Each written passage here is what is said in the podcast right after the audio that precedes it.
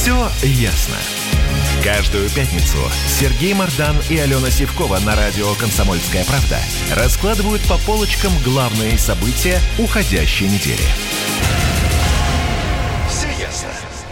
Всем здравствуйте! В эфире радио «Комсомольская правда». Я Сергей Мардан. И я, Алена Сивкова. По пятницам будем вам рассказывать, не знаю что, про то, что случилось на неделе, что важно, что не важно, что нам понравилось, что нам не понравилось, о чем мы хотели бы поговорить еще раз, о чем мы хотели бы сделать какие-то выводы, которые сразу не пришли в наши светлые головы. Поехали. Все ясно. Итак. Главная тема сегодняшнего дня, без всякой иронии, без всякого хихи-ха-ха, это, конечно, объявленная дата голосований за поправки в Конституцию. Все должно было, напомню, случиться еще двадцать второго апреля. Я уже даже не помню, когда эта дата была назначена, но, как вы помните, случилась пандемия, соответственно, с которой, в общем, опять-таки, без всякой иронии, без всяких шуточек, пришлось нашей родной родине два месяца тяжело бороться и потратить целые тонны денег, в результате чего, в общем, новое правительство подготовило целую программу по выводу экономики из кризиса. Об этом мы тоже сегодня поговорим. Но, соответственно, как сообщил Роспотребнадзор, кстати, сегодня Россия вышла на плату по заболеваемости, и в понедельник было объявлено, что голосование по поправкам Конституции состоится первого июля. И двадцать четвёртого июня таки мы отметим юбилей Победы парадом на Красной площади. Наконец-таки жизнь налаживается. Да, конечно. Не... Русские не сдаются. Так, значит, я напомню по поводу поправок, о чем идет речь. Потому что вчера мы об этом говорили в эфире. Прилетело, в общем, довольно много комментариев и в YouTube, и потом в мои соцсети, типа «А за что мы голосуем?», где можно прочитать целиком. Я вам скажу так, вот без лишних слов. Поправок очень много. Кто захочет, с легкостью найдет их в интернете.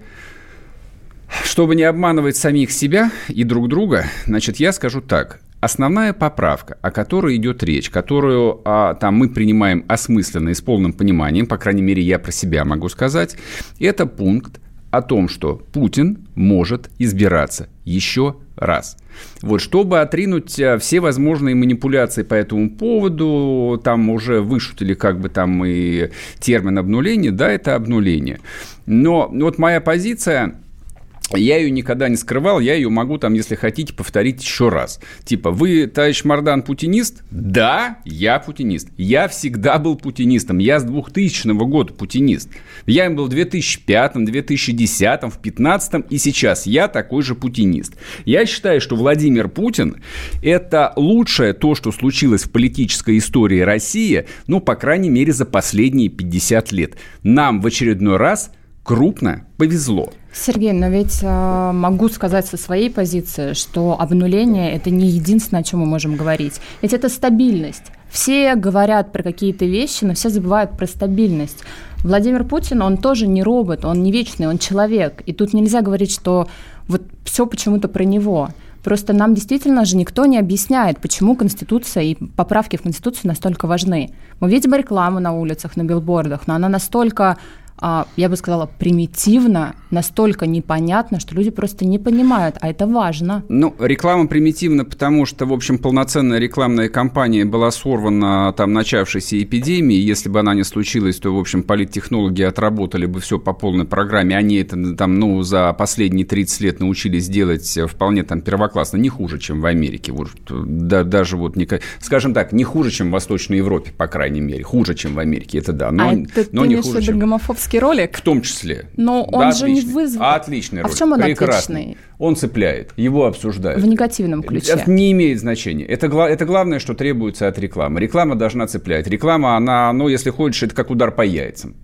Вот если как бы нет шока, значит, реклама плохая. Если как бы там человек не может дышать от того, что у него, значит, реклама отличная. Вот как бы, поскольку я рекламой занимался много лет, у меня критерий в этом смысле очень простой. Она провокативная, она на это была рассчитана. Но, то есть вот как бы из всего набора поправок, там, о которых там, мы говорили и люди говорят, там, соответственно, да, семья – это брак между мужчиной и женщиной, это важно? Да, я считаю, это важно. Там упоминание русского народа иносказательно – это важно? Да, это важно. Но главный пункт.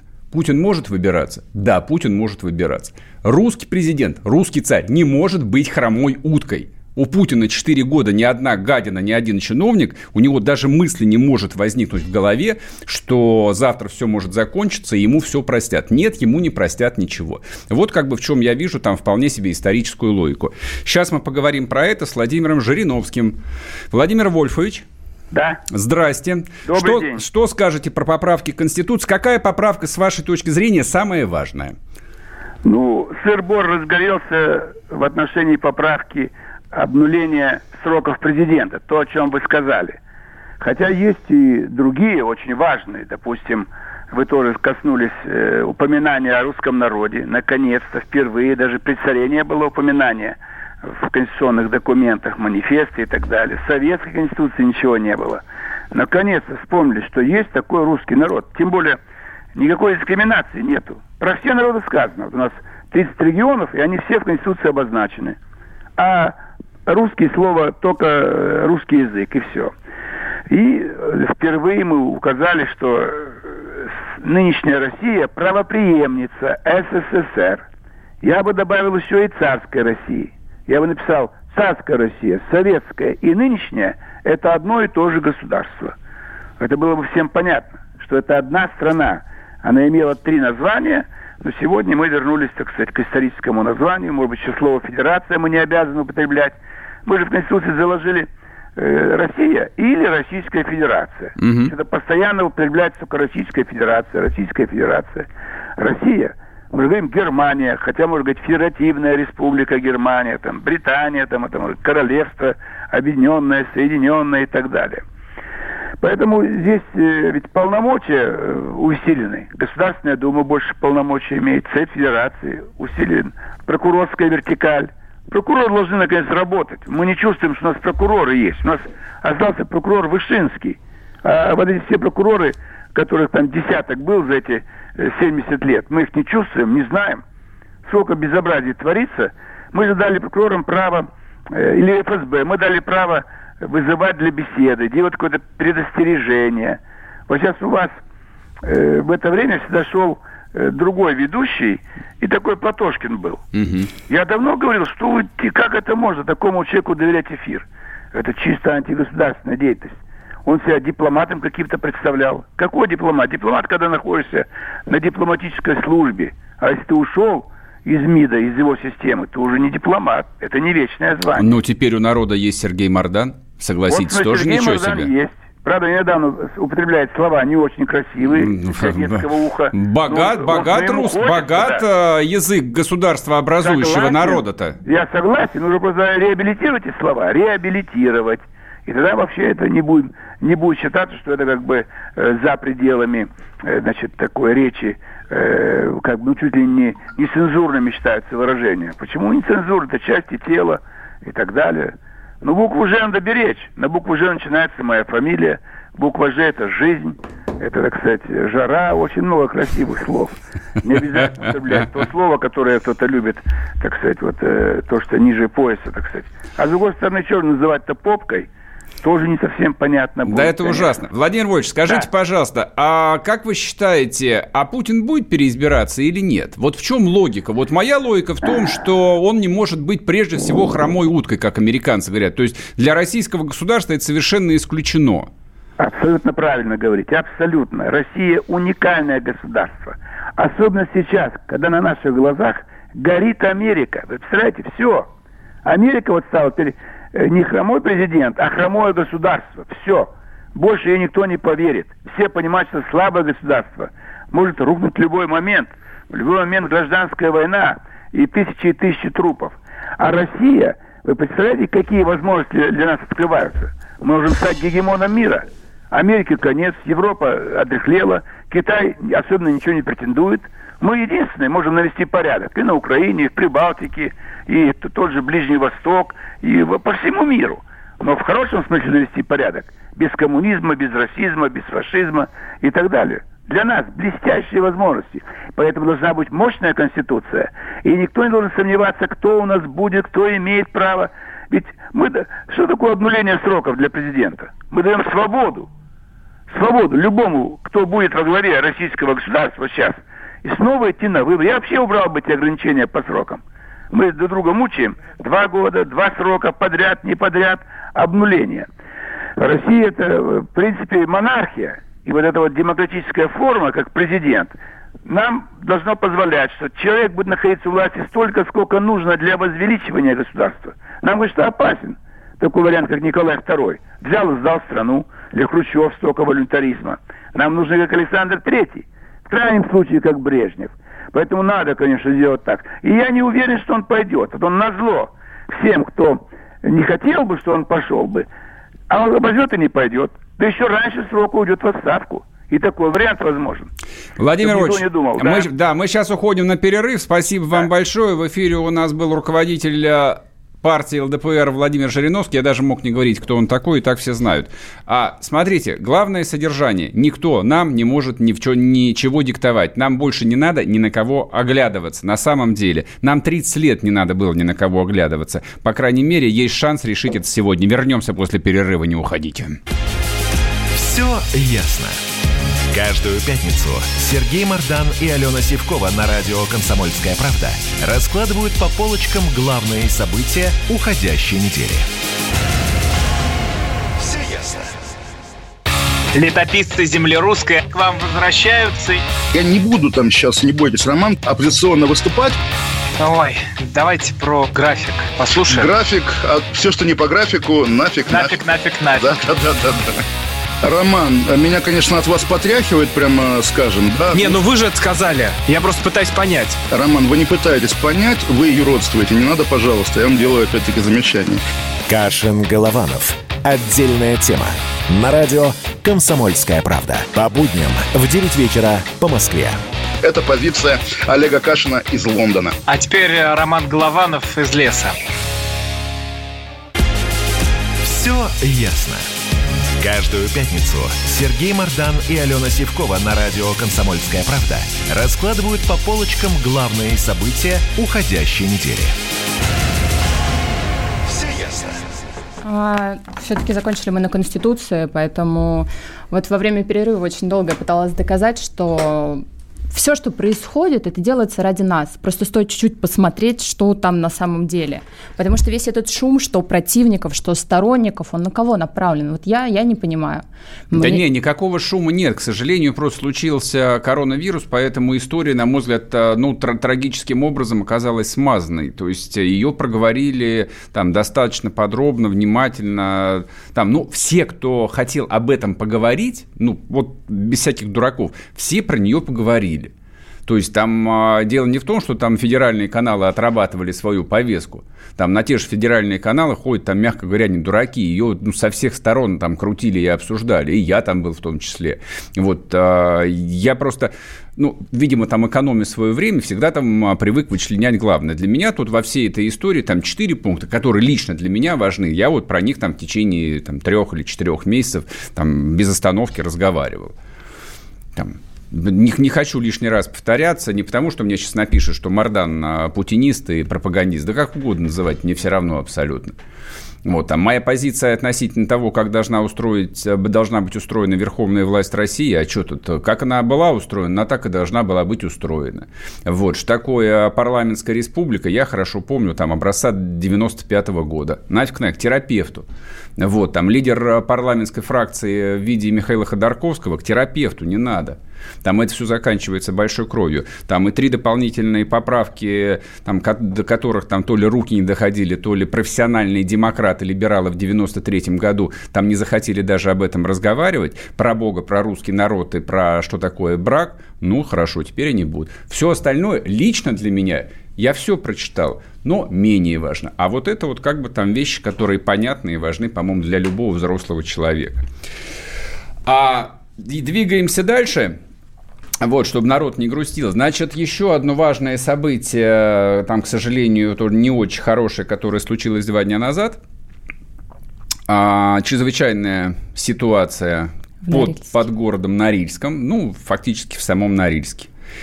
А потаяла вечная мерзлота. Кстати, вот эта вот история с вечной мерзлотой, я про нее, я просто помню, про нее говорили еще два года назад. Есть у меня приятель, который в Норильске работал пол- полтора года, и он сказал, что как бы вот эта вот проблема есть. Все строительство, оно рассчитывалось и делалось именно в расчете на то, что есть вечная мерзлота. То есть все вот эти советские СНИПы, они там высчитывались, вот исходя из того, что это, ну, это вот некая константа, с ней ничего не происходит. Она взяла и начала таять. То есть ты считаешь, что чрезвычайно ситуация, которая сейчас, это вот вся вина вечной мерзлоте? Нет, совершенно нет. Ну, это, в общем, было бы, в общем, глупо так об этом говорить. А любая чрезвычайная ситуация – это же всегда там стечение нескольких обстоятельств. Там, пункт первый. Бездействие а... ответственно. Я... Слушай, она... Эта канистра, там, в которой было двадцать тысяч тонн дизеля, она простояла тридцать лет. двадцать тысяч? Только представь, два... какой там ущерб просто Ты... может быть. Понятия не имею. Я просто представляю, что весь Норильск, вот вся огромная территория, это зона сплошного экологического бедствия. Была всегда. То есть вот как в сорок седьмом году Норильский комбинат построили, вот с тех пор там зона экологического бедствия. И в этом смысле там принципиально ничего не меняется.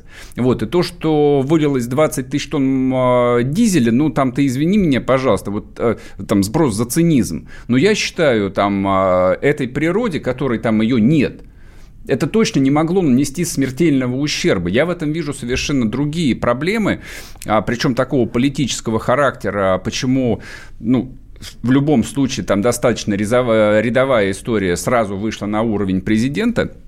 Там несколько обстоятельств. Пункт первый. Государственная система не сработала в том смысле, что... Вполне понятный алгоритм доведения информации о возникающей любом ЧП по какой-то причине засбоил. А, мы не уверены, мы не можем говорить, что он засбоил. Почему? Абсолютно ну, потому уверены. Что пресс-служба уже Норникеля да, говорила, я... что они все день в день я передали. Прочитал, да. А где-то а что-то у ми... потерялось. А у меня вопросы не к пресс-службе Норникеля на самом деле. Я знаю, как работают пресс-службы корпораций. Вот я видел там, я работал с ними, я знаю, как это устроено. Они тут же написали пресс-релиз. Вот, скорее всего, там никто не, не, не, не манипулировал цифрами, в этом не было никакой необходимости. Значит, та статистика, которая есть, специальные службы комбината, которые отвечают за безопасность, они просто в автоматическом режиме тут же доложили местному МЧСу. Там через двадцать минут пожарные уже были, потому что там пожар возник сразу, городские пожарные. Дальше, вот у меня возник Возникает вопрос, почему региональный Норильский МЧС не доложил по команде? Они что, не представляют себе, что такое река огня? А там, ну, то есть, если вылилось двадцать тысяч тонн топлива, то есть, это река огня. Полыхала. То есть, по идее, они должны были там, ну, как это происходит, там, на вышестоящий уровень. Там, в краевой. Алло, Красноярск, у нас тут какая-то жопа, все горит. Присылайте пожарный вертолет, например, или что-то еще. Кто-то позвонил, Красноярск позвонил в Москву, министру Зиничеву, я не знаю. А писали, что позвонил уже, что же а там таком... они пытались... Так, потихонечку в, в, таком случае, в таком случае, так Путин почему и задавал вопросы? То есть, почему, я же понимаю, что ну, у президента как бы есть, видимо, там набор альтернативных источников информации, аналитиков, которые там обрабатывают, в общем, все возможные потоки. Он же поэтому и сказал, типа, с какого перепуга мы должны из соцсетей узнавать масштаб бедствия? Вы чем занимались, дорогие друзья? Этот вопрос был задан, соответственно, губернатору, этот вопрос был, ну, не прямо, но опосредованно задан министру по чрезвычайным ситуациям. Этот вопрос, без сомнения, задает сейчас главе Ростехнадзора. Главная организация, которая на самом деле должна вот, быть вызвана на правеж, это Ростехнадзор. Так они уже отчитали, что да год я... назад нашли сколько, тридцать три нарушения, да, говорили. Да, тридцать три нарушения, да, про это уже все отписались, о том, что на предприятиях такого масштаба, когда, когда приезжает Ростехнадзор, вообще-то минимум там в акте пишется сто нарушений, типа, условно говоря, облупилась краска на пожарном гидранте номер восемьдесят восемь, цех номер три, там такой-то, такой-то. Это нарушение, оно фиксируется. Это вообще ничего не значит. То есть, но опять-таки, скорее всего, они осмотрели эту емкость для хранения топлива. То есть, ну вот у, у любой этой емкости, у ней там по технологии есть срок жизни, там есть некая периодичность технических осмотров, которые осматривают там сервисные компании, Ростехнадзор. Я практически уверен, что все осмотрели. Я практически уверен, что, это, глазком, что это была нештатная ситуация. Но да, здесь вообще разговор только про то, что если случилась катастрофа, почему какой-то идиот, а точнее какие-то идиоты решили это замолчать? Почему? Они боятся репутацию потерять, понимаешь? А я могу сказать так, что сейчас уже... В Телеграме, вот до меня тут доходит информация, что Норникель пытается выйти и как-то улучшить свой имидж со, со своей позиции. Да там вот сейчас, они там стараются сейчас... делать, сейчас пойдут бюджеты на эту историю. Нет, сейчас там речь не об имидже, там речь идет об устранении там, последствий для экологии. А там... я говорю тебе именно про имидж. Имидж недорого стоит, то есть если на очистку территории придется потратить, как сказал Потанин, около десять миллиардов рублей, это большие, это большие деньги. То, что касается имиджа, достаточно было бы, в общем, наверное, несколько десятков миллионов рублей. Вот, то есть специально обученные люди будут заниматься этим, но речь сейчас не про то. Вот я говорю, у меня лично там вопрос. Там я какое-то время назад изучал историю там, крупных железнодорожных катастроф в восьмидесятых годах. Их было там три или четыре страшные катастрофы, там, в которых погибало огромное количество людей. Как работала советская система? В этом смысле она работала как часы. Случается катастрофа, интернет ж не было и мобильных телефонов, но тем не менее уже через несколько часов Москва знала, что случилось что-то такое. Как с Чернобылем было. Вот это очень Москва, Москва знала сразу, сразу, что случилось. Там четко доложили. Весь объем технической информации был доложен. Дальше как бы ну, ученые, специалисты как-то это препарировали, объясняли. Они сами не понимали, то есть это случилось первый раз. Но весь объем информации сразу был доложен. И после этого, когда что-то случалось в большой советской экономике, сразу организовывался штаб по борьбе с чрезвычайной ситуацией, привлекались специалисты и так далее, и так далее, и так далее. Здесь засбоило на первом этапе. Вот почему, вот в чем проблема. А почему нет проблемы? Хорошо, мы вот эту тему затрагиваем, почему-то не унишь здесь власти. Губернатора, а мэра. Что такое, а, а что такое власти? Как? Так, это а как сейчас... на хозяйстве, я да. тебе скажу. Сидят они там и молчат, потому что страшно в Москву-то сказать, признаться, что Значит, что-то тут случилось. А, я, честно говоря, ну, весьма приблизительно понимаю, как устроена региональная власть. Я врать, ну, врать, я врать хорошо, не буду. Я поработала То есть... в регионе, я знаю, как устроено. Что... Я... Да, структурно все понятно, как бы есть власть, он типа хозяин, он за все отвечает, но... А ему стыдно перед президентом есть, было, а не перед людьми. Есть эм че эс и есть Ростехнадзор. А есть губернатор, который он, может дать подзатыльник МЧС и Ростех... Не может, может, может, вполне может прийти. Он... Да, может, но не должен. Эти структуры, они для того и созданы независимыми, с отдельной вертикалью, чтобы они были застрахованы от желания того или иного губернатора, мэра, кого угодно, что-то скрыть, там, что-то замолчать. Вот какая система не сработала. То есть система, которая создана государством для безопасности, а техногенные катастрофы, это вообще, на мой взгляд, главная угроза, которая в России есть, не военная, не политическая, а техногенная катастрофа угрожает нам. У нас инфраструктура сильно изношена. И вот на этом этапе случился большой просер. Вернемся после перерыва, не уходите. Все ясно. Каждую пятницу Сергей Мардан и Алена Сивкова на радио «Комсомольская правда» раскладывают по полочкам главные события уходящей недели. Остановлены чемпионаты, опустили трибуны, закрываются спортивные клубы, футболистам урезали зарплаты, фанаты мусолят бытовые скандалы. Что будет с профессиональным спортом после пандемии? Радио «Комсомольская правда» представляет «Спорт без короны» с Константином Тереховым. Каждую неделю в прямом эфире первые лица большого спорта, звезды и представители власти. Слушайте по пятницам в четырнадцать ноль-ноль по Москве. «Спорт без короны» на радио «Комсомольская правда». Все ясно. Каждую пятницу Сергей Мардан и Алена Сивкова на радио «Комсомольская правда» раскладывают по полочкам главные события уходящей недели. И снова здравствуйте. В эфире радио «Комсомольская правда». Я Сергей Мардан. Я Алена Сивкова, и мы также продолжаем. Хотя хоть тут поспорили немножко в перерыве. Да, кстати, для того, чтобы вы слышали, о чем спорят в перерыве, вы можете включать YouTube, там идет трансляция, и, соответственно, есть чат, можно писать комментарии, ну и, в общем, другие ништяки. А также подписывайтесь на телеграм-канал «Радио Комсомольская правда», телеграм-канал «Мардан». Сейчас переходим, соответственно, к Великой Американской революции. Наконец-то, Они... хоть где-то весело. Не надо мне писать опять, что я пропагандист. Это так пишут ведущие американские СМИ. Да, что вдохновило американское восстание.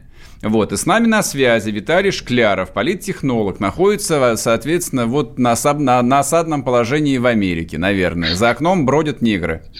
Виталий, здрасте. Доброе утро. Афроамериканцы ну, утро агрессивные ходят или нет там? Да, все спокойно. Не, Америка не полыхает э, в огнях, хотя, конечно же, для Америки это очень ново по-своему.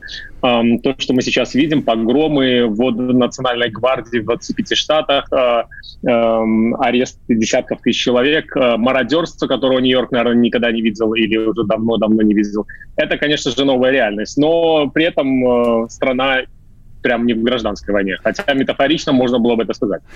Не, я на самом деле, правда, вот, ну, не каждый день, но через день подсчитываю то Нью-Йорк Таймс, то журнал Тайм. В общем, как бы они не стесняются. Я понимаю, что они демократы и делают все для того, чтобы завалить Дональда Джоновича. Вот, но... А как же вот принципы честной журналистики, взвешенность, компетентность и все такое? Так есть американское восстание или нет?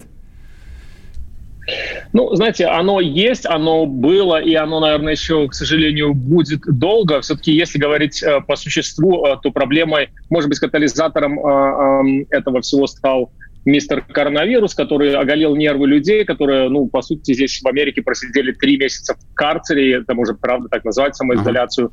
Uh-huh. Э, мы видим, сорок миллионов э, человек потеряло э, работу и зарегистрировалось э, на пособие по безработице. Мы видим... Э, насколько это ударило по экономике не только России, но и э, Америки и всех других э, стран. Мы видим, насколько коронавирус э, унес э, количество людей. Самое главное, посеял э, э, ну, каких-то страхов, э, боязней э, среди населения, потому что мы все э, попали вот, вот в такой воле-неволе в какой-то поезд, который непонятно куда движется, непонятно где становится, с какой скоростью, когда выходить.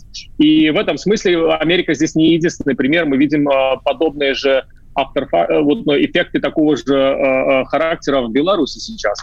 Вот, но это одна история. Вторая история, конечно же, это культурный э, э, код американцев. Это проблема, которая уходит глубоко корнями еще и в девятнадцатый век. Да, то есть мы помним гражданскую войну. И в этом смысле можно метафорично тоже сказать о гражданской войне, потому что суть идет о том... Э, о вечной проблеме Америки расовых э, неравенств, да, то есть белого и черного населения. И это никуда не делось, и это сейчас не денется, даже когда закончатся протесты. Я думаю, что в будущем Америке будет э, нужно проводить без всякой э, политкорректности, невзирая на хорошие, на плохие э, стороны истории, но придется проводить этот дискурс друг с другом и э, все-таки каким-то образом привить отношение здоровое общество следующим поколениям к этой, к этой важной проблеме. А, а можно я, пожалуйста, да, Сергей, вклинюсь своим вопросом? Вот мне интересно одно только. Протесты можно назвать э, относительно, наверное, мирными, учитывая, что в Штатах, как мы понимаем, да, э, свободное оружие, и у многих в домах, э, вот как я и читала, и смотрела материалы, да, просто куча разного оружия, но при этом я не видела публикаций, где кто-то в кого-то стрелял, вот кроме охраняющих наших там с винтовками у магазинов.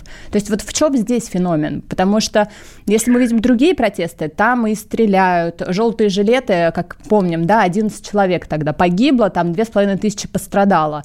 Вот что, почему, чем американские, наверное, такие вот протесты отличаются?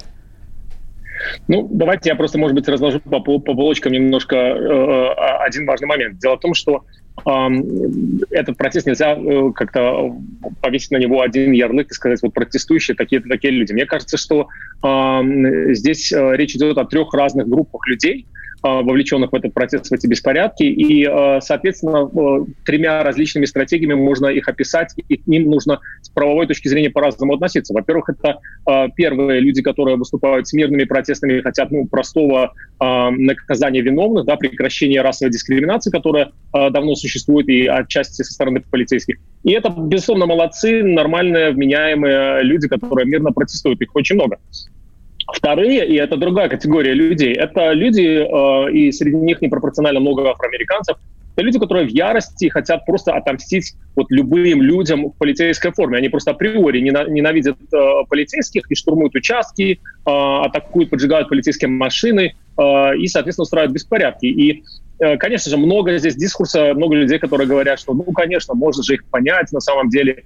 Я считаю, что совершенно нельзя их понять, потому что они используют на самом деле ту же риторику этой коллективной ответственности, что и расисты-полицейские. И если там, скажем, чернокожие часто оказываются опасными членами банды, либо, либо какими-то грабителями, это не значит, что можно автоматически всех афроамериканцев назвать э, гангстерами. И в равной степени, если один э, полицейский э, оказался убийцей и подонком, и превысил полномочия, это не значит, что нужно линчевать всех, кто носит жетон. Это важно. И вот третья, и как раз про них лучше всего ну, говорить в этом контексте. Третья группа людей или протестующие, это вот простые, нормально говоря русским языком, ну, наверное, гопники, мародеры, бандиты. Это, это люди, которым вообще наплевать и на смерть Флойда, и их интересует, собственно, только грабить, под шумок нажиться чем-то. И э, таких, конечно же, людей и в Америке, и в любой другой стране достаточно. И, соответственно, к ним должен э, право, стражи порядка относиться совсем по-другому. И вот про них, э, мне кажется, из-за них, собственно, эти протесты и э, приняли какую-то вот такую трагическую форму. Виталий, скажите, пожалуйста, а вот э, концепция, что это антиэлитарный бунт. Ну вот я встречал его несколько раз, люди объясняли, почему схожие волнения, причем с такими же лозунгами типа Black Lives Matter, там сначала да. начались в Париже, потом они перекинулись на Лондон, масштабно, причем перекинулись. Да. А здесь есть какая-то Знаете, интернациональная повестка? Абсолютно. Я думаю, что есть она... Э, ну давайте начнем с другого, что беспорядки, протесты – это в любом случае...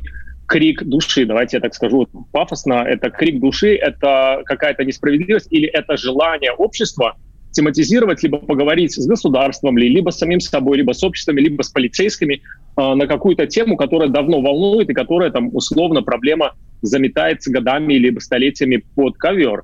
И э, в любом случае это болезнь. Протесты в хороших, нормальных условиях не бывают. Люди могут выйти на первое мая на хорошую демонстрацию и помахать с флажками. Это одна история. А люди, которые выходят с винтовками или с камнями, или с коктейлями Молотова, значит, их что-то не устраивает. И в этом смысле, конечно, можно вернуться к риторике бывшего кандидата в президенты Берни Сандерса, который э, давно тематизирует классовое неравенство и вообще неравенство как тему, которую разделяет американское общество все больше и больше с каждым годом. Мы видели, вы вот сейчас только что сказали правильно, тройку или пятерку богатых людей, которые во время коронавируса невероятно еще озолотились.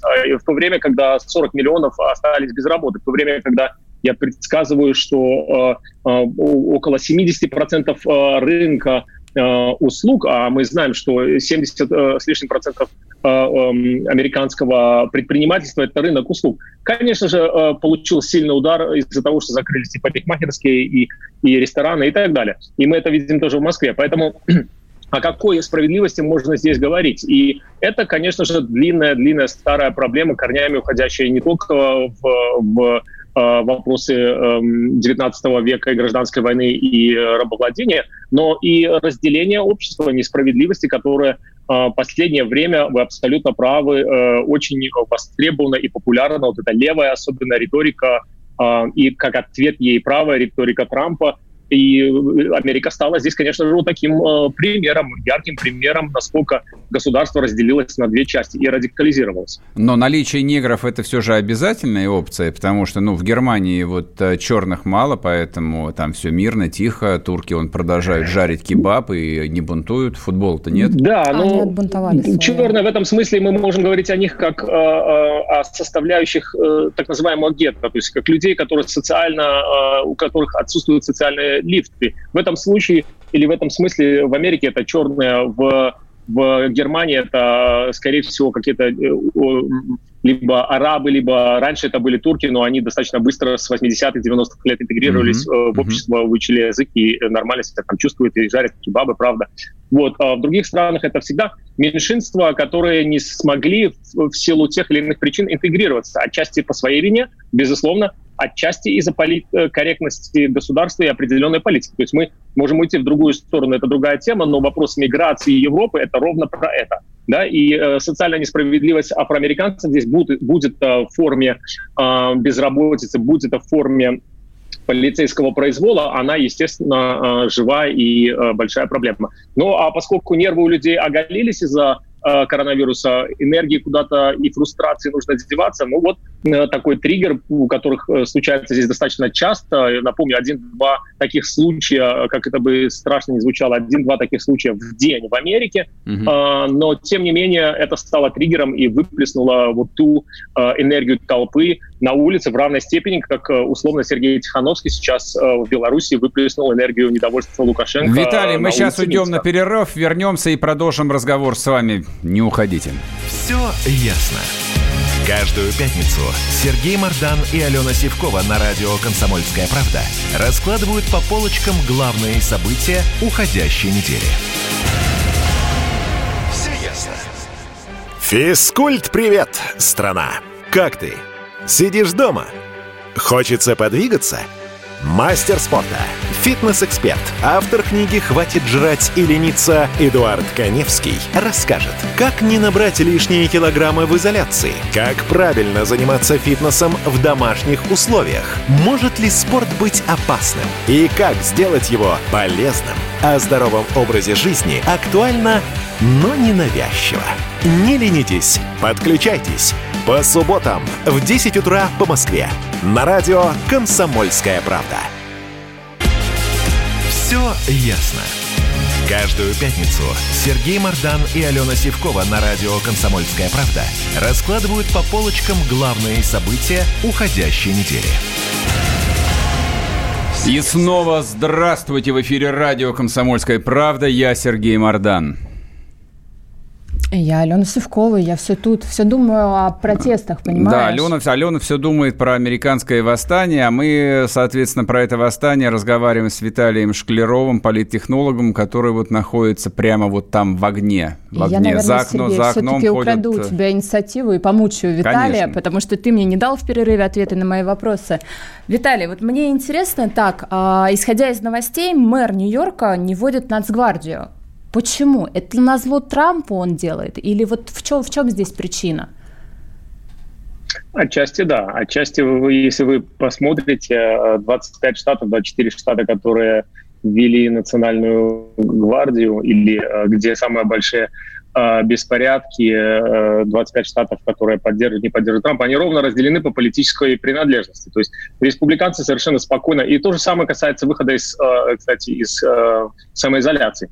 То есть э, те республиканские губернаторы, которые, естественно, э, поддерживают Трампа, они не могут не поддерживать, это одна республиканская партия. Там совсем все по-другому, и э, с беспорядками намного э, спокойнее, и практически их нет. И в равной степени э, беспорядки, как правило, в тех штатах, э, где демократы, э, губернаторы либо мэры. И, конечно же, конечно, особенно в год избирательной кампании президентской, все политизировано. И, конечно же, это носит политический характер. Отчасти, чтобы э, э, ну, вот такими беспорядками выставить Трампа и слабаком, и человеком, при котором, э, при президентстве которого вот начался и коронавирус, и беспорядки в Америке, тем самым э, ну, насолить ему в предстоящих в ноябре выборах. Отчасти, конечно же, чтобы саботировать и оставить э, последнее слово за собой. Все-таки, когда э, вводятся войска, это прерогатива. То есть ну, федералы, по идее, э, по закону не имеют права вмешиваться в, в жизнь э, отдельных штатов, да, или, как у нас там сказано, сказано было бы в России, регионов.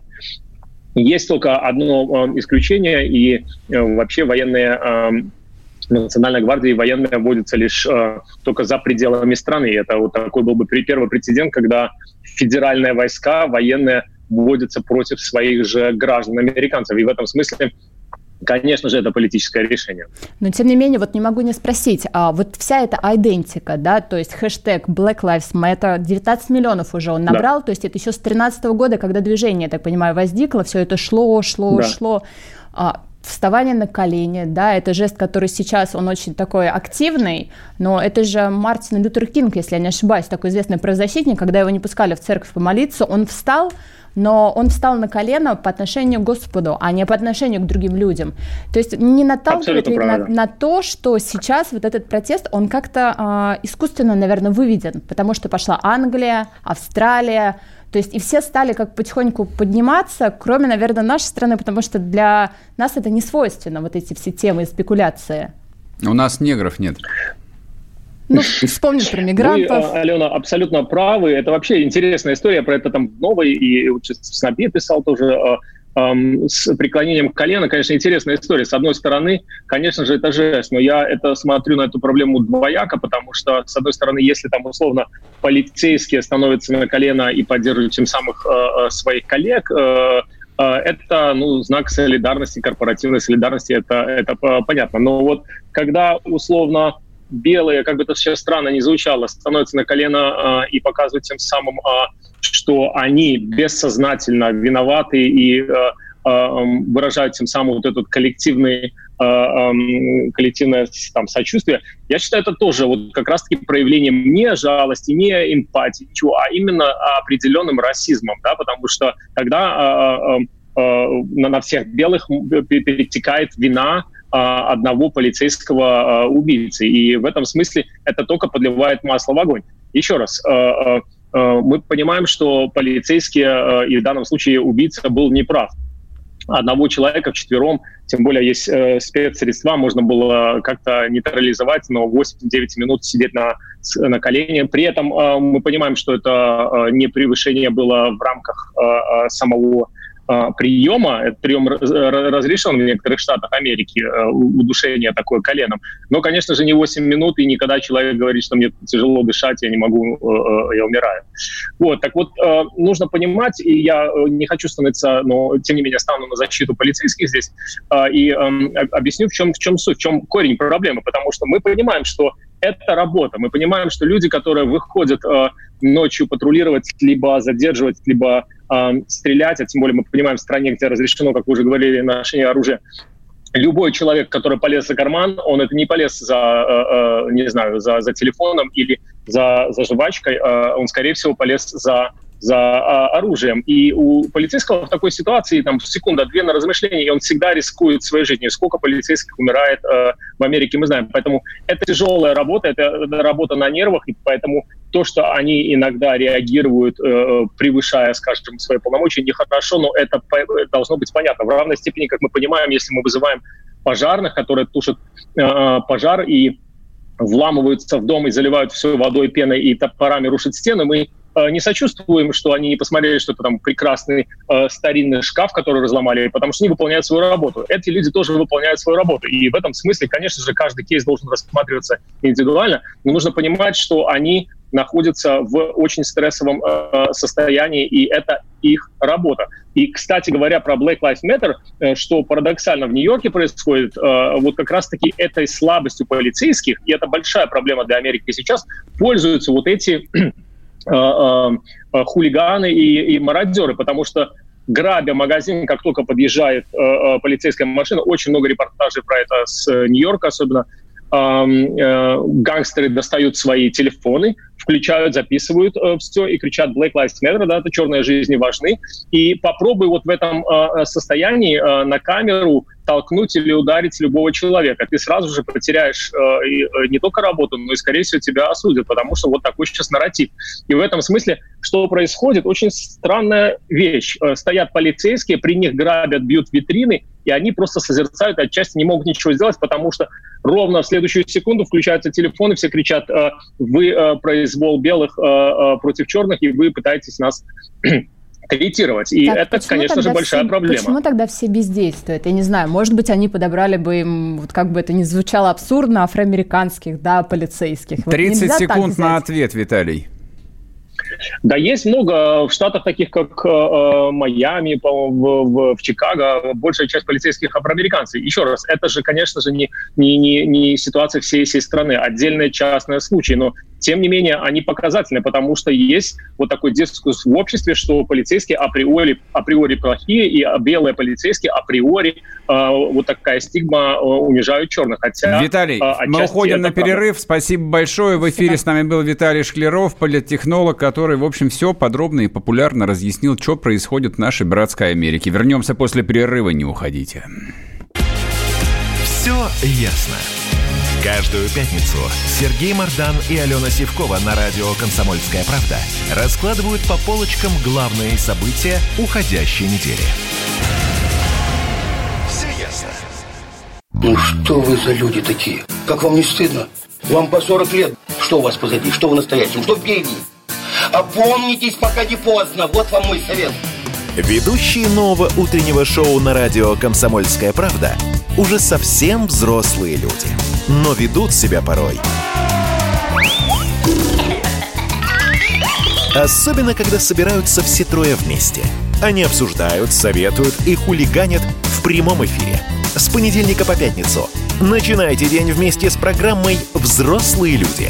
Ведущие Тутта Ларсен, Валентин Алфимов и Влад Кутузов.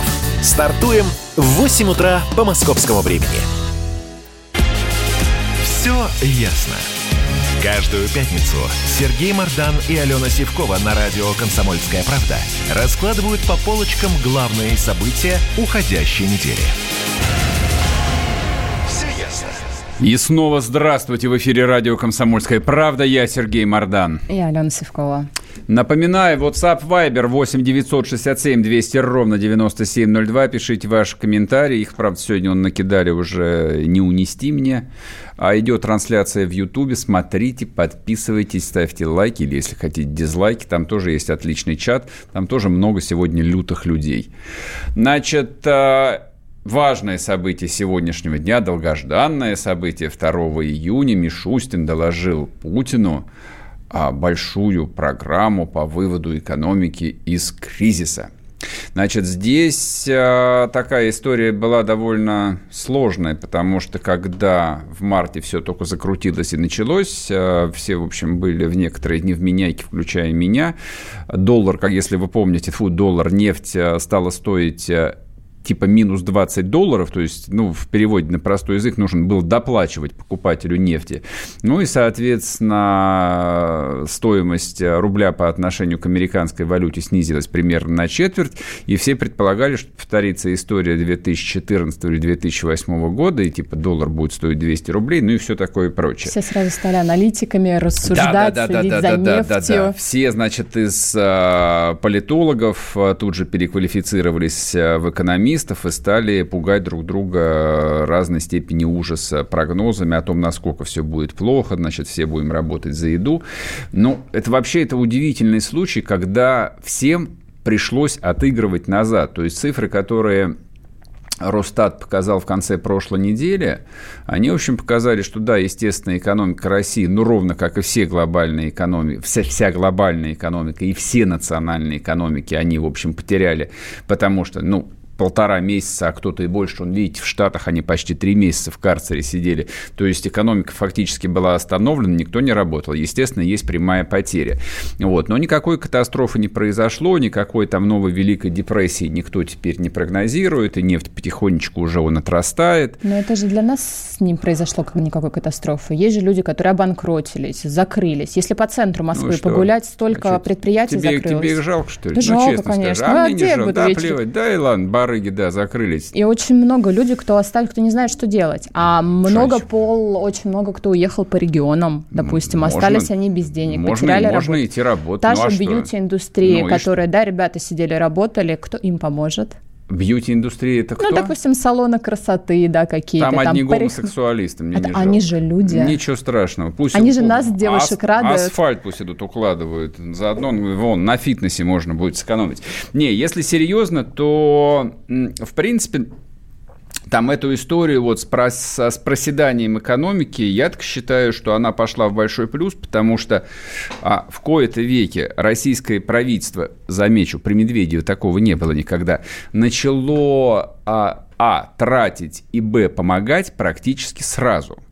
Вот, то есть вот при всей там, ну, уже привычной нашей манере бросать какашками, ну, именно вот в экономический блок, вот, что все делают не так, все делают неправильно, ну, и вот эта вот известная история, давайте раздадим всем по двадцать тысяч рублей, потому что люди там умирают от голода, ну, это вообще бред сивой кобылы, ну, а обсуждать нечего. Бред? Как, потому как можно бред? Думать, ну, а почему нет? Потому что это бред. Хорошо, я согласна, что ну, по двадцать тысяч это бред, но помощь какая-то людям, какая? Которые нуждаются. Помощи реально было выдано много. Кому? Помощь начали выдавать практически сразу. То есть непрямые финансовые, непрямая финансовая поддержка компаниям была дана практически сразу. Ее получили ну очень многие. Кто знает, не, не, не. кто знает, кто, кто покрупнее, кто, а кто, маленькие так и загнулись, слушай, о них никто занимает, не узнает. Кто занимается бизнесом, тот все знает кто на подцепче, самом деле. А кто вот такие спокойные? Ну, а как ты хотел? Кто-то спокойный, просто бизнес ведет, кто-то знает, как отстаивать свои нет, интересы. Нет, все, все очень просто. Как бы, если у тебя нет никакой подушки безопасности, и ты живешь, по сути, ну, вот там простые люди живут от зарплаты до зарплаты, их работодатель, вот он такой там бизнесмен, что он тоже живет от зарплаты до зарплаты, потому что ему нужно платить, не знаю, там ипотеку за хорошую квартиру, ему нужно платить кредит за хорошую машину, он, понятно, он, он как обычный человек предполагал, что жизнь будет э, все время становится только лучше и лучше. Ну, либо Би- хотя бы стабильно. В, бизнес, в бизнесе так бывает. В бизнесе ничего стабильного нет, ни в каком.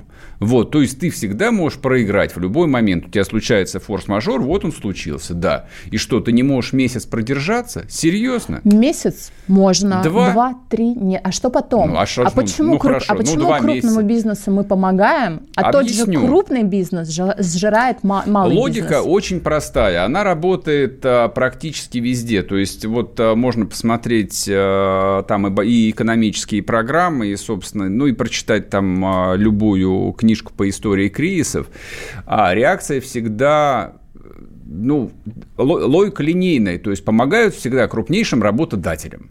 То есть, условно говоря, вот я всегда там привожу пример. Кто в России крупнейший работодатель, знаете? Государство. Ничего подобного, не государство. Государство – это не работодатель, это миф. Крупнейший работодатель – это эр жэ дэ. Там, ну, работает, там работает шестьсот тысяч человек. Вот. Причем эр жэ дэ там напрямую никакой помощи не просила, там это вполне эффективная структура, вот. Но по ним отдельное было совещание президента, они отдельно обсуждали инфраструктурные проекты, строительство второй линии Байкал-Амурской магистрали, там всякие железнодорожные мосты и так далее, и так далее, по одной простой причине. В данном случае, а, железная дорога в России – это хребет экономики. Так то есть сколько лет? Подожди, у них деньги и так разницы. Есть, они Нет. большие. Что значит, что значит, у них они день... большие. Кто сказал, что у них деньги Конечно, и так есть? Конечно, есть. Но давай не будем равнять Газпром, Норникель, там, я Это не знаю, раз... эр жэ дэ, раз... Крокус-Сити. Есть Ты... немножко разные истории. То есть если Газпром просто качает газ из земли, он просто использует ренту, да, то, допустим, то, та, та же эр жэ дэ – это инфраструктурная, сложная, сложно организованная компания с огромным количеством занятых. Там а, людей работает в раз в несколько, если не несколько десятков раз больше, чем в том же «Газпроме». В «Газпроме» Хорошо. Немного людей, в «Газпроме» просто много денег. И в нефтяных компаниях, то есть почему… А там Родина точно сразу сказала, что будет помогать нефтяным компаниям. Это и так было там ясно, как божий день. По одной простой причине. Потому что нефтегазовые доходы составляют там больше половины бюджета. Точка. Все. А кого еще поддерживаете? Что там через два года что-то изменится? Слушай, ну давай поддерживать Барбер... монополистов. Барбершоп, что ли, будут по... да, там, пожалуй... наполнять бюджет? Нет, не будут. А что, монополисты наполняют бюджет, это а потом не... они устраивают нам, да, что они себе все берут? Во-первых, а... они не монополисты. Во-вторых... Дайте деньги маленьким Каким? голодным. Маленьким голодным? Да они, никто не умер на самом деле. Маленькие не умерли. Вон им... Закрылись просто. Да не, вон они открылись, кто-то и подпольно открывался, работал, а кому не втерпешь было, остальные открылись. Ну, так все живы на самом деле. Значит, а программа, которую Мишустин доложил, а основная цифра, общий объем поддержки семь целых пять десятых триллионов рублей. Уже страшно это, представить. Это реально цифру. Очень много. Значит, не, не нужно пересчитывать на американские доллары, потому что цифра там сразу будет не такое уж поражающее воображение. Но почему это важно для нас и почему, в общем, хорошо, что случился этот э, коронавирус и, соответственно, пандемия, потому что российская экономика была всегда исторически недофинансирована. Ее выжимали досуха. Ее выжимали досуха налогами, акцизами, там, высокими процентными ставками ее душил Центральный банк. И только сейчас, слава богу, но, ну, собственно, как бы и тут, тут и так подышим все было понятно. Месяц, а потом По... обратно не затянем пояса. Хорошо, это называется там понятно, почему Путин уволил Медведева. Вот, то есть, да, да лишний раз там Дмитрий Анатольевич пинать, ну, нехорошо и глупо, но, в принципе, понятно, потому что там почти десять лет ничего не происходило. То есть, правительство, ко- поспорила, правительство которое должно было, в общем, строить экономику будущего, оно, в общем, занималось чем угодно, но только не строительством экономики будущего. Соответственно, те планы, там, которые озвучил Мишустин, и, собственно, их уже, уже пошли дорабатывать, а, потому что ну, там много вопросов. Вот, то есть там много достаточно спорных вещей, потому что основная часть вот, прямой финансовой подпитки будет э, потрачена прежде всего там, на гигантские инфраструктурные проекты. Вот, многие экономисты говорят, что это, в общем, типа не работает напрямую, это не даст мультиплицирующего эффекта, потому что там эти деньги там, достанутся крупнейшим компаниям строительным, ну, типа там, группы Ротенберга, которая строила Крымский мост, то есть это гигантское финансирование. Вот, а и там другие индустрии получат там недостаточно. Ну, поэтому их оставили дорабатывать, а то, что недостаточно, там, собственно, там сразу после этого стали обсуждать, кто там важен. Вот э, там... кого, я считаю, там нужно было накачивать деньгами. Точно не мелкий бизнес. Плев... А как ты говоришь, подожди, а вспомни историю с Фонбетом. Его сначала поставили в список системообразующим. Ну, вот то, тем, кому денежки нужны. Ну и что? Так... Скандал поднялся, ну, их вычеркнули. Вы... Ну, выкинули. А кто их... вот, вот о ком думаю. То есть они важнее. Они, ничего бы они не получили, на самом деле. Ну давай все-таки больше о земном. Так это и есть земное. Это, это не земное. Помогают вот таким крупным. И кто пришел и сказал, слушайте, нам надо. А им вот ничего ма- не дали. А маленькие до них это не дойдут. И не, дой- и не надо доходить.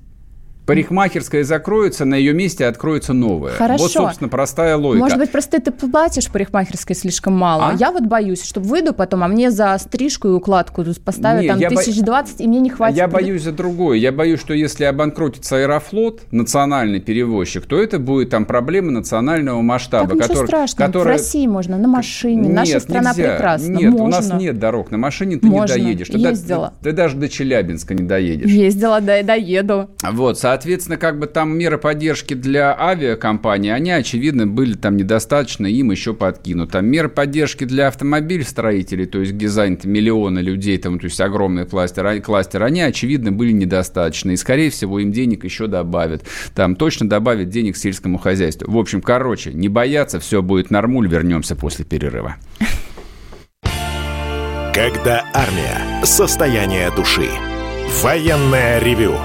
На радио «Комсомольская правда». По вторникам и четвергам полковник Виктор Баранец метко стреляет словом. Победа и победитель – это для нас свято. Если вам поплевать на это хочется, то это на соседнюю радиостанцию.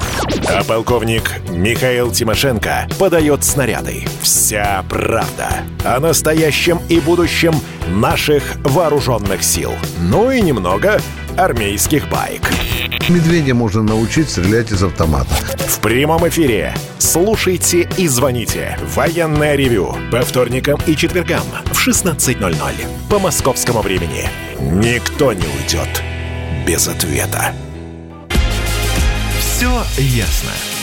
Каждую пятницу Сергей Мардан и Алена Сивкова на радио «Комсомольская правда» раскладывают по полочкам главные события уходящей недели.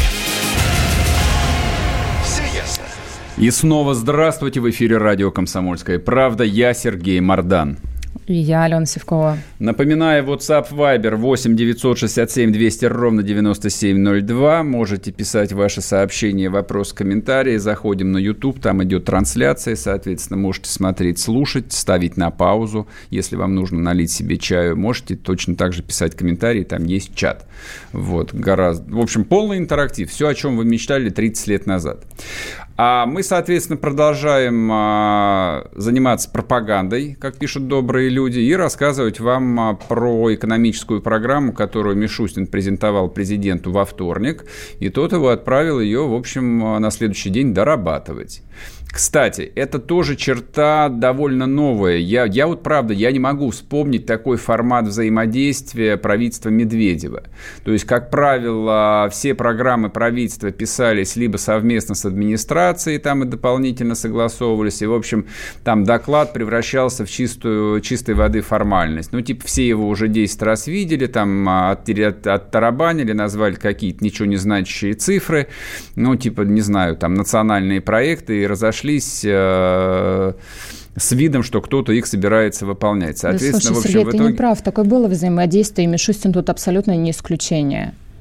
Какое взаимодействие? И Конечно, было, было, естественно. Я понимаю, как это работает. Тем не менее, я же говорю, что здесь же нужно вычленять там точки отличия, которых не было. А вот я там, я, я на эту точку отличия просто обратил внимание. Вот, причем там не как журналист, а как некий там, ну, взрослый человек. Вот, то есть, есть с чем сравнить. То есть, я помню, что если там год назад, два года назад это было чистой формальностью, и, в принципе, я мог открывать документ, ну, я понимаю, что все, как бы, это железобетонно, это согласовали, и вот там, не знаю, пять миллионов чиновников сейчас пойдут реализовывать там очередную какую-нибудь программу, неважно, хорошая, плохая, там дело не в этом. То есть, здесь все равно, как бы, процесс живой, то есть, действительно, там люди не понимают, что в этой ситуации делать. Никто не понимает, что делать в этой ситуации, не только Раньше такой проблемы не было. И давай начнем с того, что Мишустин, он все-таки налоговик. Вот у него больше цифры, системы. Он а, смотрит... Дмит... на... а Дмитрий Анатольевич, это кто, извини, юрист, что ли? А... Он еще, он еще дальше Скажи, от этой так, системы. Еще и творческий. Наверное, я, наоборот, за Мишустина а, тут а, бонус а, говорю. А, он фотографией занимался, я помню, да. Он Сфотографировать на... мог да, красиво. Он, он на iPhone снимал, я Но помню. Но давай не будем забывать, что такой все-таки ситуации с пандемией не было раньше. Конечно, естественно. Поэтому, собственно, и происходит такое обсуждение в довольно свободном режиме. То есть, ну, очевидно, что, ну, я не знаю, то ли поступают цифры каждый день, то ли ситуация достаточно быстро меняется. Плюс, я думаю, что, конечно же, там вся власть, ну, вот в широком смысле этого слова, они смотрят на международный контекст, вот, то есть, какие решения принимаются в Штатах, какие решения принимаются в Европе. Они вам вчера подписали очередную программу на выделение шестьсот миллиардов евро на спасение экономики. Плюс самая важная вещь, которую, ну, я не люблю геополитику, но там совсем глупо было бы игнорировать э, там э, эту тему. То есть мир вступил в эпоху практически холодной войны между США и Китаем. А эти две экономики, которые, ну, сколько они занимают? Больше половины мировой экономики, США и Китай. Процентов шестьдесят, я думаю. Вот, соответственно, они сейчас вступают в конфронтацию, и чем это грозит всем остальным, всей мелочевке, к числу которой относимся и мы. Ничем хорошим. И, соответственно, к этому там точно так же нужно готовиться. Я почему вот там сразу, то есть, когда эта тема типа «пять шагов Навального» возникла, то есть, вот, ну, матом просто в эфире говорить нельзя, я за эфиром всегда говорил про это матом. То есть, просто патентованный мерзавец э, там и жулик может... Э, Раз, ну, пред, предлагать подобного рода популистские вещи в ситуации, которая очевидна любому. То есть ему сорок четыре года же исполнилось, он взрослый. Так он, он привык говорить с тезисами. Подожди, я здесь... Он, Но... Какими тезисами? Ему сорок четыре года, он, оте... он отец двух детей. Дайте понимаю, что двадцать у него... тысяч каждому человеку. Что, что люди все? хотят слышать? А почему люди хотят вот слышать, чтобы к ним так просто? Они дальше-то не читают. Я вот. сама, я не помню все остальные четыре тезиса. Помню Конечно, про двадцать тысяч. Конечно, никто не помнит. двадцать тысяч. Ну и нельзя сказать... А, вот я вспомню сейчас пример коллег из «Медузы», которые писали, что Кабмин тратит достаточно большие деньги на пиар своего ведомства. И то есть та информация, которая до нас доходит сейчас, какая классная программа. Вот я ставлю ее под вопросом, под большим. Я не уверена до сих пор, что эти деньги пойдут туда, куда надо. Не уверена. Помогаем, хорошо, но я вижу какие-то последствия. Я боюсь... Ты читала программу? Программу не... А кто мне ее даст? Из источников он сколько Исто... угодно, а было бы желание. А я не верю источникам. Потом Каким? также будут смеяться. Ты просто берешь программу, там и скрины, и, в общем, и выдержки печатаются в таком это количестве. Это крючкотворство. Я знаю это не только... крючкотворство, это простые вещи. То есть для того, чтобы делать выводы об экономике, ну, достаточно, в общем, иметь высшее образование, ну, прожить там какую-то часть жизни и немножко здравого смысла. Вот поэтому, когда... Ну, хорошо, окей, та же «Медуза» занимается манипуляциями, а это чистой воды манипуляция. Я не осуждаю, не, я понимаю, он ли бизнес. Нет, может быть и манипуляции. Вот. Я Раска... тоже не могу за достоверностью. Но подожди, что вот в этой программе, что будут делать с банкротами, теми людьми, которым сейчас плохо?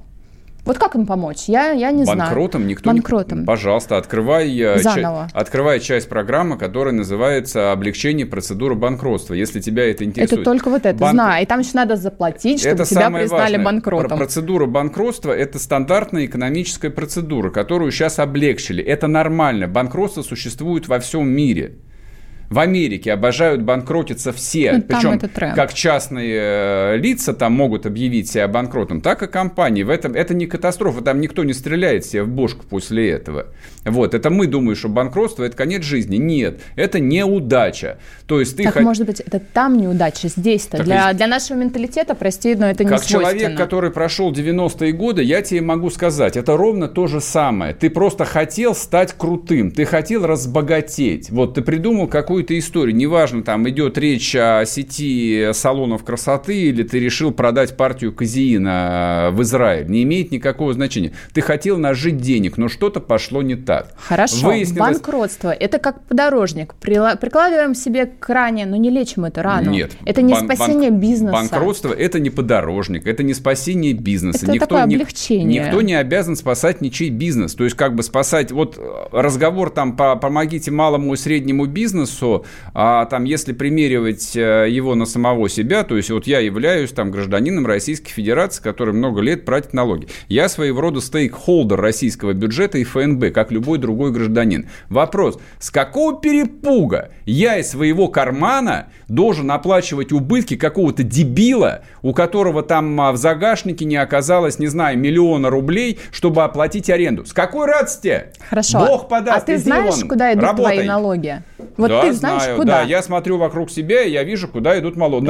Что ты меня видишь? устраивает, меня устраивает первоклассный город, в котором я живу. Я живу в лучшем городе Европы. Но это все-таки заслуга, я думаю, мэра. Какая разница? Мэр точно так же все это делает на московские налоги. Я плачу налоги в Москве. Меня устраивает все. Меня устраивает а, то, что я живу в безопасной стране. Я могу сесть на машину, уехать в соседнюю область, не знаю, просто потусоваться, и меня не грабанут на дороге, как было двадцать пять лет назад. Но я, я с тобой подожду. Я вот понимаю, здесь но... нас в Воронежской области в начале мая чуть ли не грабанули, и было прекрасно. Очень хорошо. Я ездил в Воронеж в прошлом году. Прекрасная первоклассная дорога. Отличная Трасса, дорога. Да, классная. Да, я доехал в прекрасный чистый, богатый, теплый русский город. Вот, я отлично провел то время и также сел на машину и вернулся домой. Это к вопросу, то есть риторический вопрос, на что идут наши налоги, на все вот это они идут. Краси, красиво, ну а почему тогда не помочь близкому? Ведь С ты, какого? Сергей, Сергей подожди, не подожди, хочу ты, же пути, ты же путинист, ты же путинист, ну, а Владимир что? Путин всегда говорит, что надо помогать людям. Конечно, людям, да, то есть если это мать-одиночка, у которой двое детей, ей, конечно, там а, всякий должен помочь, а если это барыга, который хотел а, там красивой жизни, вот, и потом купить дом в Испании, либо у него уже есть дом в Испании, но что-то пошло не так, с какой радости мы все... И государство от нашего лица должно им помогать. Черт с два, не надо ему помогать. Это его личные риски. Бизнес так устроен. Вообще, как бы бизнес любой. Он для людей там, авантюристического склада. Он не для тех, кто ходит на работу там, с девяти до шести. Это для других людей, которым всегда нужен весь мир. Вот, и им недостаточно маленького кусочка. И они этим рискуют. Не надо там жалеть бизнесменов, они не сироты. Но у них все нормально. Рискуют простые семьи. В смысле? Какие простые семьи? Ну, например, простые, простые семьи? семьи. Я знаю простой пример, когда обычная семья открыла магазин и аптеку. Аптеку они сейчас закрывают, потому что не хватило ну денег. И что? Ну, многие закладывают. Хорошо. Все последнее просто ну, дают, чтобы попробовать себя. Может быть, такая ну, мечта была. Ну, не получилось, была. да. Ну, ну как, как можно сказать? А что просто... они потом есть будут? Вот пойдут, мне... ра- пойдут работать на кассу в Дикси и заработают свои честные двадцать пять тысяч рублей в месяц. В чем проблема? Вся страна так живет. Что значит, что они будут есть? Пойдут работать и будут есть. А там Раб... еще десятки таких будут Раб... сидеть. Работа есть в России. На самом есть. деле работа в крупных городах есть. То есть, как бы любой разговор про то, что люди будут завтра кушать, применительно, не знаю, там, к тренерам в фитнес-центрах, вот, или к, к парикмахерам, я не знаю, кто еще там, владельцы кинотеатров, вот, и там те, кто торгует попкорном. Полно работы. Окей, хорошо. Если нету там работы бармена, который продает попкорн, допустим, в кинотеатре. Чувак, ну иди на стройку. Стройки работают, там платят. А ты бы сам пошел на стройку? Вот я если рабо... бы журналистику, допустим, запр... вот сейчас сказали бы тебе, все, Я в жизни занимался всем, я работал а руками. А я сейчас говорю. Значит, вот сейчас, сейчас, как бы, я живу свою жизнь сейчас, как бы, я, там, я готов вообще к любому раскладу, какая разница? Моя семья точно не останется голодным, что бы ни произошло, я заработаю, то есть, если у меня будут руки и ноги и здоровье, я заработаю. Вот, я, я точно не стал бы ныть о том, что «Родина, помоги мне», а я открыл аптеку, и что-то пошло не так. Значит, ты, значит, ты идиот, если пошло не так. Не может. Вернемся не после перерыва, не уходите. Все ясно. Каждую пятницу Сергей Мардан и Алена Сивкова на радио «Комсомольская правда» раскладывают по полочкам главные события уходящей недели. Все ясно. Георгий Бофт. Политолог, журналист, магистр Колумбийского университета, обладатель премии «Золотое перо России» и ведущий радио «Комсомольская правда». Авторскую программу Георгия Георгиевича «Бофт знает». Слушайте каждый четверг в семнадцать ноль ноль по московскому времени. А что такое деньги по сравнению с большой геополитикой? Мы денег тут не считаем. Все ясно. Каждую пятницу Сергей Мардан и Алена Сивкова на радио «Комсомольская правда» раскладывают по полочкам главные события уходящей недели. Все ясно. И снова здравствуйте, в эфире радио «Комсомольская правда». Я Сергей Мардан. И Алена Сивкова. Состоялся на этой же неделе исторический полет американского космического корабля Space Dragon. Мечта правильно всех говорю? Мальчишек. Все правильно. К сожалению, не так. Я думаю, думаю, что Space Dragon. Думаю, что большинство мальчишек, к сожалению, давно уже о космосе не мечтает и мечтает, в общем, о вещах гораздо, гораздо более приземленных. И, собственно, в этом вижу одну из таких вот системных проблем там не только России, но и всего западного общества. Эх, не то, что раньше, да, космос. Ну да, конечно. Идиллия. Да, конечно. Значит, соответственно, в каком контексте вся эта история переживалась, обсуждалась? Десятки тысяч людей разругались в пух и прах, расстались с врагами. То есть кто-то... Вот сегодня пятница, а многие до сих пор убеждают друг друга в том, что полет Маска там совершенно ничего, совершенно ничего не изменил ни в американской космонавтике, ни тем более в мировой.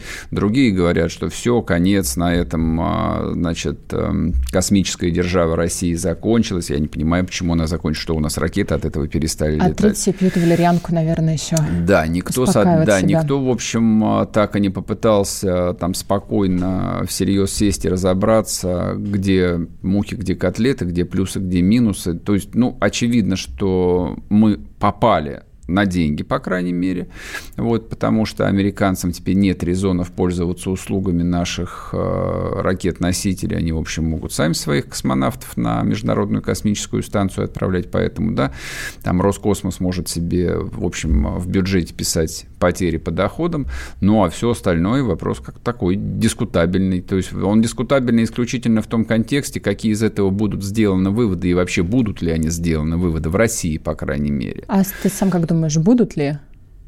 Ну, Родина строго спросит Дмитрия Олеговича вообще, как он дошел до жизни такой, потому что он в течение нескольких лет не только через средства массовой информации, но я думаю, что и при прямом общении с Путиным объяснял ему, что у Маска ничего не получится, и что он жулик, аферист и пиарщик.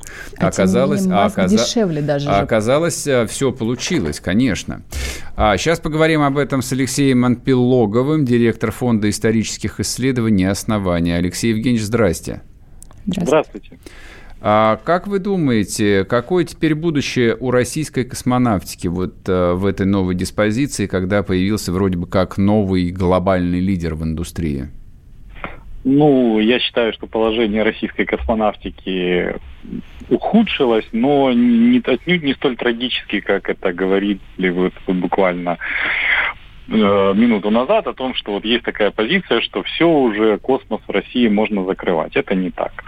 Э, да, Илон Маск, компания SpaceX сделали достаточно современный космический корабль. Он э, все-таки по некоторым параметрам опережает э, российские союзы, которым, в общем-то, уже более полувека. Первый испытательный полет Союза состоялся в шестьдесят шестом году. Mm-hmm. И, конечно, ну, несмотря на то, что этот корабль много раз модернизировался, сейчас уже в космосе летает шестое поколение этих кораблей, есть некоторые моменты, которые, ну вот, невозможно в нем модернизировать, и поэтому, конечно, он э, будет проигрывать кораблю Маска, потому что он одноразовый, возвращается небольшая капсула, он рассчитан только на трех человек. А у Маска все-таки уже четыре, хотя он хотел семь, но НАСА сказала, давайте пока без фанатизма, давайте четырех.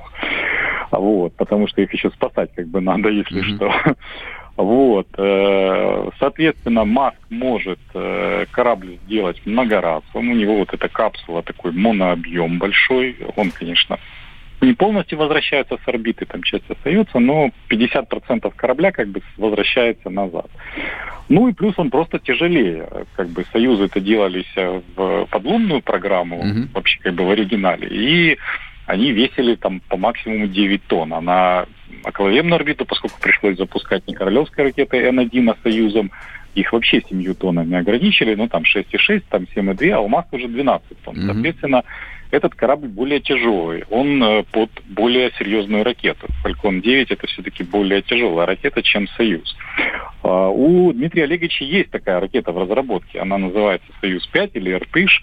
В общем-то, ракета такая была в Советском Союзе, она называлась «Зенит», но вот волею судеб она осталась в, в чертежах, Украине. Скажем так. Нет, нет, она в Украине осталась. Почему? Mm-hmm. Это была перв... это первая ступень энергии, а потом она успешно mm-hmm. летала, летала в проекте «Морской старт». Но нынешняя как бы геополитическая обстановка подразумевает, что Россия вряд ли до этой ракеты доберется, потому что mm-hmm. Украина просто ее не отдаст. Mm-hmm. Вот. А вот построить, поскольку, в общем-то, «Зенит» разрабатывали, хотя и в КБ Южной, в Днепропетровске, очень много было смежников в России, можно.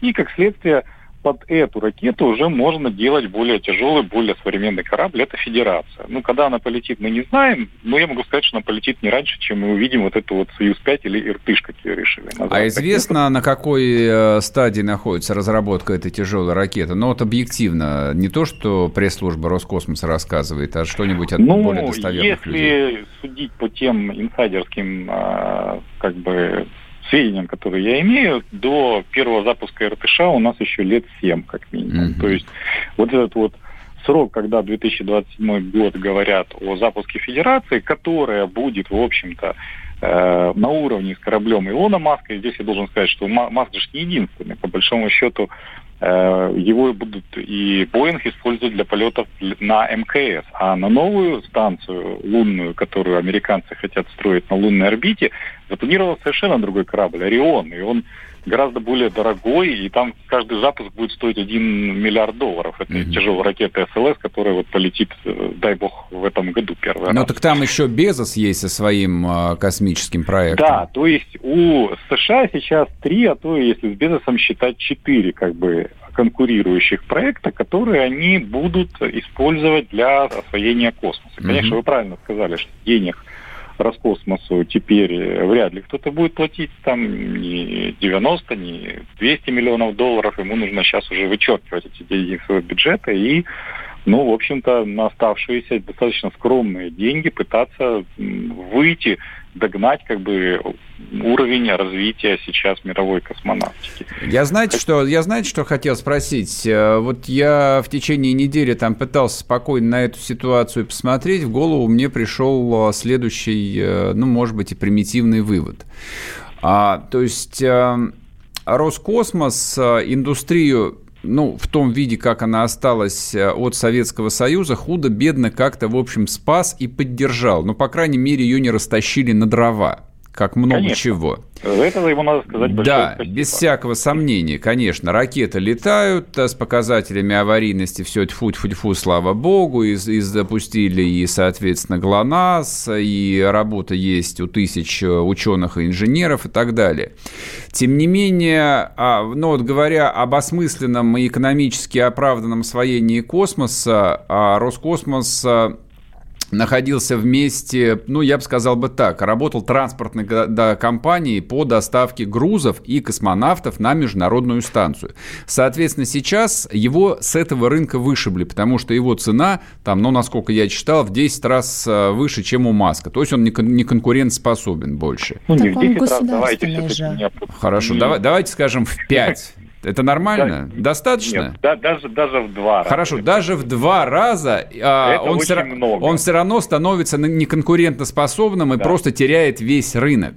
А если, да, если он теряет рынок перевозок, на котором он работал, ну вот как э, автобусные компании Москва-Волгоград какая-нибудь, mm-hmm. он чем на жизнь-то зарабатывать теперь будет?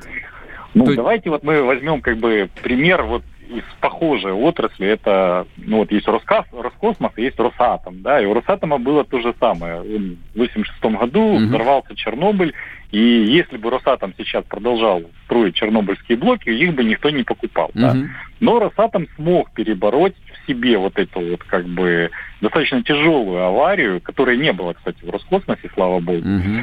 и... Э, создал не только второе поколение, у него был реактор ВЭР, он создал третье поколение, с которым он сейчас конкурирует и с Вестингаузом, и э, с Аривас французской. То есть Роскосмосу нужно найти себя. Допустим, вот э, вариант сделать такого плана ракету, как у Маска, с возвращаемыми первыми ступенями, более тяжелую, которая будет...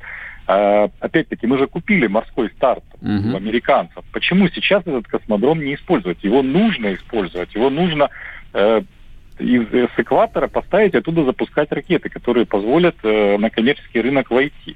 Опять-таки, хорошо, нас не будут там давить санкциями и не пускать на западный рынок. Ну и Росатом не пускает на западный рынок. Он прекрасно стоит, строит в Индии, в Китае, в других странах. То есть Росатому нужно сейчас идти в третий мир э, и предлагать там услуги российского космоса. Да, американцам мы не можем продавать. Ну и что? Америка — это одна из там сто восемьдесят шесть стран в мире. А извините, сейчас практически каждая страна хочет иметь свой собственный спутник связи. Вот вам ответ. Ясно. Спасибо большое. С нами на связи был Василий Колташов, руководитель Центра политэкономических исследований Института нового общества. На самом деле, вот совершенно исчерпывающий, блестящий комментарий, чем должен... За... А, ой, простите, бога ради, да, Алексей Анпилогов, я не туда посмотрел. А, в общем, совершенно исчерпывающий комментарий. А, будущее Роскосмоса, конечно, не столь блистательно, как оно казалось еще, может быть, год назад, но оно точно не закрашено черной краской, которым рисуют его наши враги. Так, может Вернемся быть, объединиться? После перерыва. А? Может быть, объединиться Рогозину и Маску? Пускаем. Все ясно. Каждую пятницу Сергей Мардан и Алена Сивкова на радио «Комсомольская правда» раскладывают по полочкам главные события уходящей недели. Все ясно. Ну что вы за люди такие? Как вам не стыдно? Вам по сорок лет. Что у вас позади? Что вы настоящем? Что в беде? Опомнитесь, пока не поздно. Вот вам мой совет. Ведущие нового утреннего шоу на радио «Комсомольская правда» уже совсем взрослые люди, но ведут себя порой. Особенно, когда собираются все трое вместе. Они обсуждают, советуют и хулиганят в прямом эфире. С понедельника по пятницу. Начинайте день вместе с программой «Взрослые люди». Ведущие Тутта Ларсон, Валентин Алфимов и Влад Кутузов. Стартуем в восемь утра по московскому времени. Все ясно. Каждую пятницу Сергей Мардан и Алена Сивкова на радио «Комсомольская правда» раскладывают по полочкам главные события уходящей недели. Все ясно. И снова здравствуйте. В эфире радио «Комсомольская правда». Я Сергей Мардан. И все так же я, Алена Сивкова. Значит, смотрите, еще важное событие. Оно вроде как не напрямую можно было бы отнести к международной повестке, но вот ну язык, язык, язык не поворачивать. Значит так, а в Беларуси, в братской, которая вообще-то является частью союзного государства, так что есть СССР, если вы забыли, а президентские выборы должны состояться. Соответственно, накануне президентских выборов Александр Григорьевич в очередной раз сменил правительство. Чем Но... удивил? Да, не то чтобы удивил. Не, мы, в принципе, как бы и не обратили бы на это внимание, потому что, ну, вот как мы воспринимаем Белоруссию?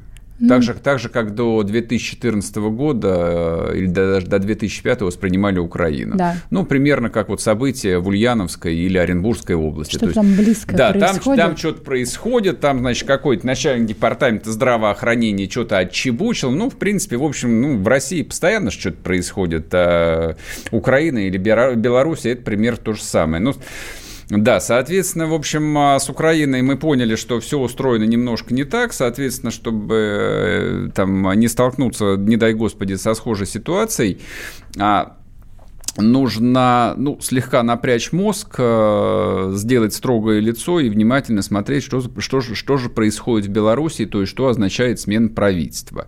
А смена правительства сопровождалась, в общем, рядом довольно громких политических заявлений Лукашенко, в которых он упоминал Россию. Главная вещь, которая была сказана, чем должен заниматься новый премьер, новый кабинет, снижать зависимость от братской России.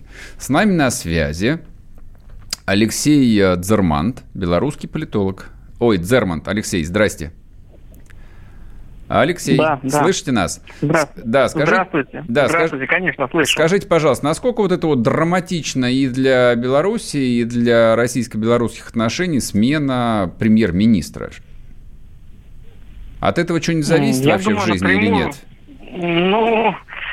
Скажем так, не слишком много от этого зависит. То есть драматическим, каким-то коренным образом смена главы правительства на российско-белорусские отношения не повлияет, потому что все-таки это больше фигура такая технократическая. Курс основной всегда определяет внешнеполитический президент.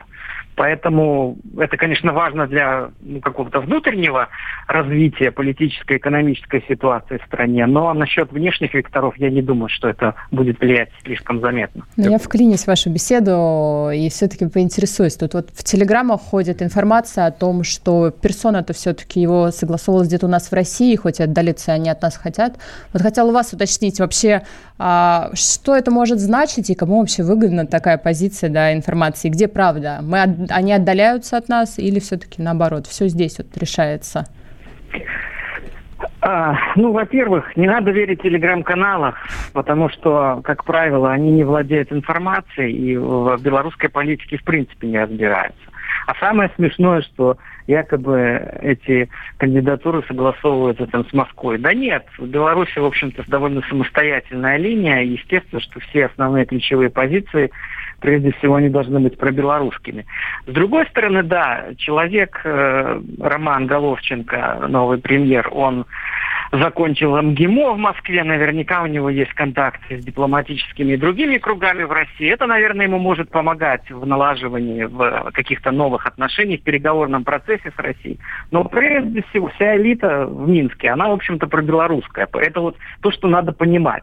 А насчет «отдаляется», знаете... Э, Вот если э, споры не прекратятся по ценам на нефть и газ, это и будет главным фактором отдаления. То есть, если мы договоримся, значит, все остается, ну, как прежде. Если нет, Минск будет искать возможности диверсификации поставок энергоносителей. Это манипуляция бы, ну, это своего вот... рода? Я знаю... Что-что? Это манипуляция, то есть, своего рода, получается? То есть, либо вы нам, либо ну, смотрите, нет? Э- э- Нет, это отстаивание своих национальных интересов называется, потому что у каждой страны они есть. Хотелось бы, чтобы они у нас были согласованы, стали союзными, но пока не везде это получается. В какой-то сфере у нас есть прогресс существенный, и все нормально, а в каких-то сферах у нас идут постоянные споры за деньги. Смотрите, вот э, я бы мог предложить вам рассмотреть отношения России и Белоруссии в том контексте, как Трамп, допустим, говорил об отношениях США с Мексикой или с Канадой. Вот. Он же, когда стал да. президентом, первым делом пересмотрел торговые соглашения. Он прямо сказал, они невыгодны Америке. Мы только теряем, мы ничего не приобретаем. Угу. Вот сейчас, не вдаваясь в цифры... А, то есть нужно глядеть, естественно, там на торговые сальдо, кто кому чего продает. Вот я сейчас зацепился в одном тексте за цифру, то есть Лукашенко, цитирую. А больше, больше пятьдесят процентов нашего экспорта приходится на Россию. То есть, вот, по идее, на этом любая дискуссия там, об интересах, она, по идее, может быть закончена, потому что, ну, вот, большего друга, большей зависимости там, прямой экономической, чем Беларусь от России, не существует именно в плане экспортных потоков. То есть, Белоруссии некому будет продавать свой ширпотреб, там, свою молочку, не знаю, свою косметику, косметику и так далее. То есть в Европу она точно ее не продаст. То есть поставки энергоносителей, ну да, сейчас найдет, наверное, альтернативу. Может быть, не факт. Но речь-то ведь здесь должна быть о том, куда белорусские предприятия будут поставлять продукцию. Вообще здесь, здесь Смотрите, есть какое-то, белорусская... какое-то будущее вот у термина диверсификации поставок? Оно есть или это опять вот политическое жонглирование, к которому Александр Григорьевич прибегает? Смотрите, э, ну, во-первых, чтобы быть Трампом, да, нужно быть Трампом. По-моему, Россия позиционирует себя как Россия, и президент Путин – это все-таки Путин, а не Трамп. Это значит, что логика бизнеса, которая работает в отношениях Америки со своими союзниками, наверное, не совсем подходит России, потому Без что сомнения. у меня другая миссия и другое позиционирование. Это первый тезис. Второй тезис насчет кто кому должен. Вот эта логика, что раз Беларусь зависит от поставок своей продукции в Россию, да, вы правы, это более пятьдесят процентов, это значит, она никуда не денется, и можно, в принципе, ее... дожимать... Не, э, не, не, я, я, я, я, не я, не, я не это сказал, конечно, но заканчивайте, да, но, у нас минута Хорошо, всего. хорошо, но в любом случае, если вот следовать такой логике, то, конечно, перспектива не очень хорошая, но если все-таки посмотреть на то, что да, Беларусь зависит, и в принципе для нее эта проблема никогда особо не было. До того момента, как проблемы начались у России там, после Украины с санкциями, с сокращением доходов и так далее. Вот. И тут как бы начали считать все деньги, кто кому что должен. То есть этот спор именно о ну, таких хозяйствующих субъектах. Алексей, мы, к сожалению, сейчас уже будем заканчивать программу. Не, не, нет возможности дослушать ваши аргументы. Я надеюсь, что в отношениях между странами, в общем, наступит мир, гармония, взаимопонимание и аккуратный подсчет денег. Мне кажется, вообще деньги и аккуратный их подсчет – это основа крепкой многолетней дружбы. Все, всем пока. Я к вам вернусь в понедельник.